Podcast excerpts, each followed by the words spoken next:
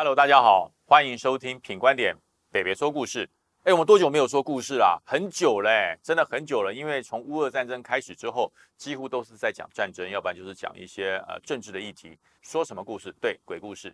什么鬼故事？鬼故事一定只有人的鬼故事吗？今天要来说一个关于小狗的鬼故事，非常感人的一个鬼故事。我先讲最近在乌克兰战争，有一只小狗爆红，就是一些未爆弹、一些鬼雷。这只小狗哈就会去抛土，抛抛抛抛抛，然后抛开之后，哎，它就汪汪叫，然后就由呃拆弹人员把这个炸弹给给这个拆除、解除、解除危机。狗真的会闻炸弹吗？哎，这我不知道。但是我今天要讲的也是一只小狗的故事。这个小狗的名字非常好听，叫普隆贡。我们以前呃到基地啊，或是离开我们的驻地去训练，都会想办法在当地养一只小狗。为什么？因为在驻地不能养狗。一定要回到我们的这个基地，呃，在野外，呃，地方非常的开阔。我们会养一只小狗，这只小狗的最大的目的是，第一个就是陪弟兄站卫兵，因为在非常开阔的地方，弟兄到了夜晚一个人会害怕。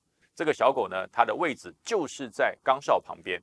那么其实要找到一只好狗不容易，所以通常我们会从小狗开始养。所以到了野外，就有那些呃大狗会生一窝小狗。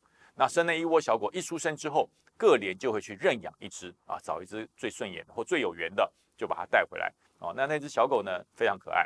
然后我就我是连长，我说很可爱，我说来，先养在领养室门口，安全这块照三餐，要帮忙喂，要把它喂得白白胖胖的。等到它长大，就可以帮你们一起去站卫兵了。那要多久？要半年了。隔年再下基地的时候，哇，这只小狗就很有用处了。那但是呢，我们换了一位长官，这指挥官下命令，各连不准养狗。哦，因为养狗会到处排泄，哦，不卫生，不准养狗，要把所有的狗都送走。我们已经养了一年嘞，第二年又下基地，对这只狗有感情了，所以我们跟这这只小狗讲，哎，普隆狗，跟你讲哦，等一下长官来检查的时候，你记得一件事，我在床底下摆一个箱子，你就躲在里面，都不要叫，然后安安静静的，等到长官检查完之后，我们再放你出来。啊，这个小狗非常非常这个通人性，啊，汪汪叫两声，我说等一下不准叫，哎，它就不叫，呜就不叫了。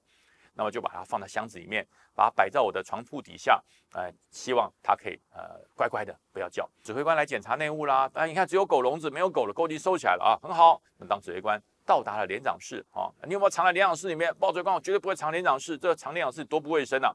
啊，指挥官正打算走的时候，不得了，这只普龙狗哈，真的怪不得它叫普龙狗，它可能闷得受不了了，就从那个整个箱子里面钻出来，蹦跳出来，然后跑到旁边来跟我摇尾巴，完蛋了，当场穿帮。指挥官就说：“这只狗你给我丢掉，如果中午再让我看到它，你连长就记过一次啊！我怎么舍得丢嘞？养了一年的小狗，我就说好，那报指挥官，我会把它处理掉。指挥官说处理掉了，跟我回报。好，那我就把它牵到战车停车场的卫哨亭，就说：哎，普隆狗，你自己不乖哈，现在听我下达特别指令，从今天开始，你就在那边陪着他站卫兵啊，在住在这里，在这里吃饭，不准再回连上。呃，普隆狗就在卫哨亭跟着站卫兵了。”战车的卫哨岗哨亭是用木头钉，然后是临时的。等到我们离开基地就拆掉了，那就把普隆狗放在这个卫哨亭这个地方站卫兵。那弟兄晚上多了一只狗陪他在外面，弟兄都很高兴啊。那这个时候啊，突然间在我们的侧门啊，侧门传出了一个不好的传说，就是说深夜会有一个老太太来卖肉粽啊。很多的各单位都看到了，哎，只有我们单位没有看到。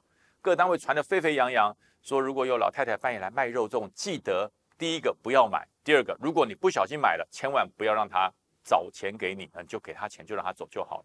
那么我们说，那如果找钱会怎么样？他说，如果找钱的话，你会发现你找上的那个钱都是金状，都是冥纸哦，所以说就是那个老太太可能不是人。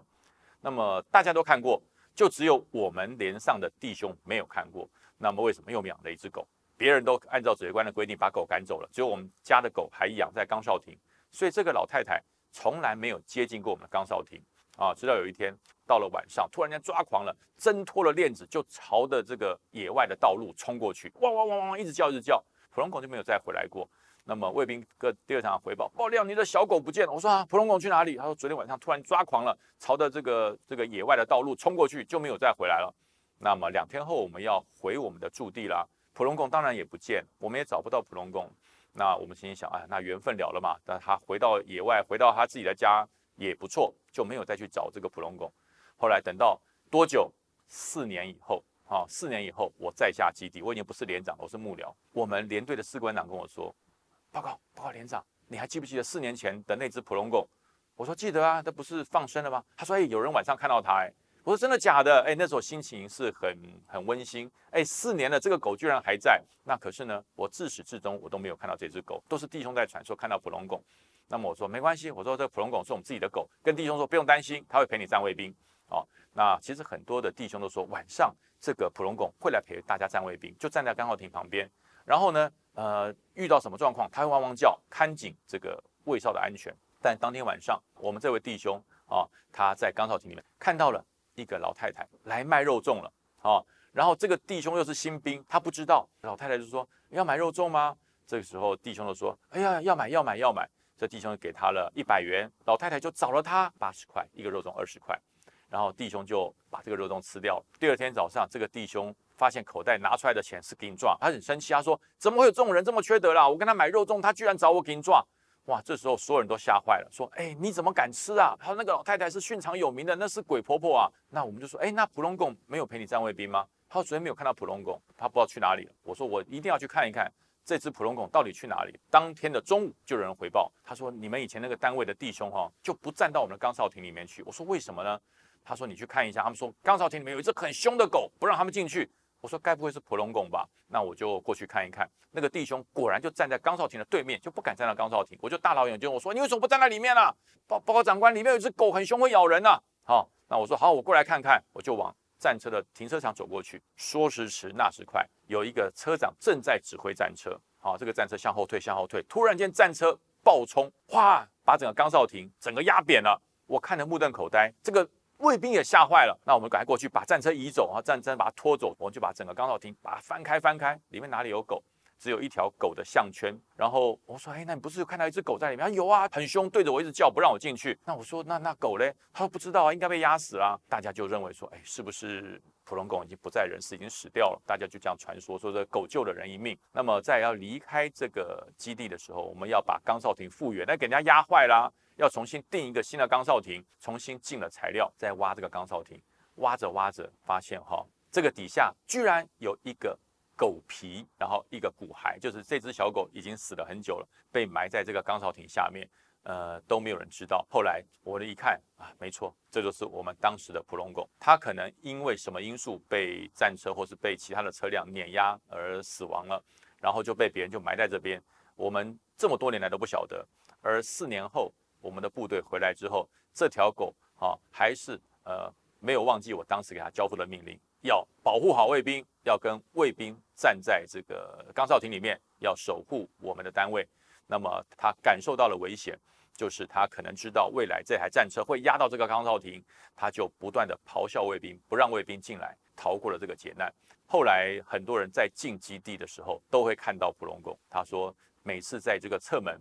呃，都会看到一条狗在那个地方，我就告诉他，所有看到这条狗在叫的时候，就不要接近它，因为它是正在警告你，这个地方可能有危险发生。那至于说那个卖肉粽的老婆婆呢，这个传说到现在为止都还一直在。那有关于卖肉粽的老婆婆的传说，我下个礼拜再给大家讲，那是一段更恐怖的经历。那么今天忠犬普龙宫的故事就说到这边喽，大家喜欢吗？喜欢的话。别忘了帮忙按赞分享，那今天的故事到这边为止喽，大家拜拜。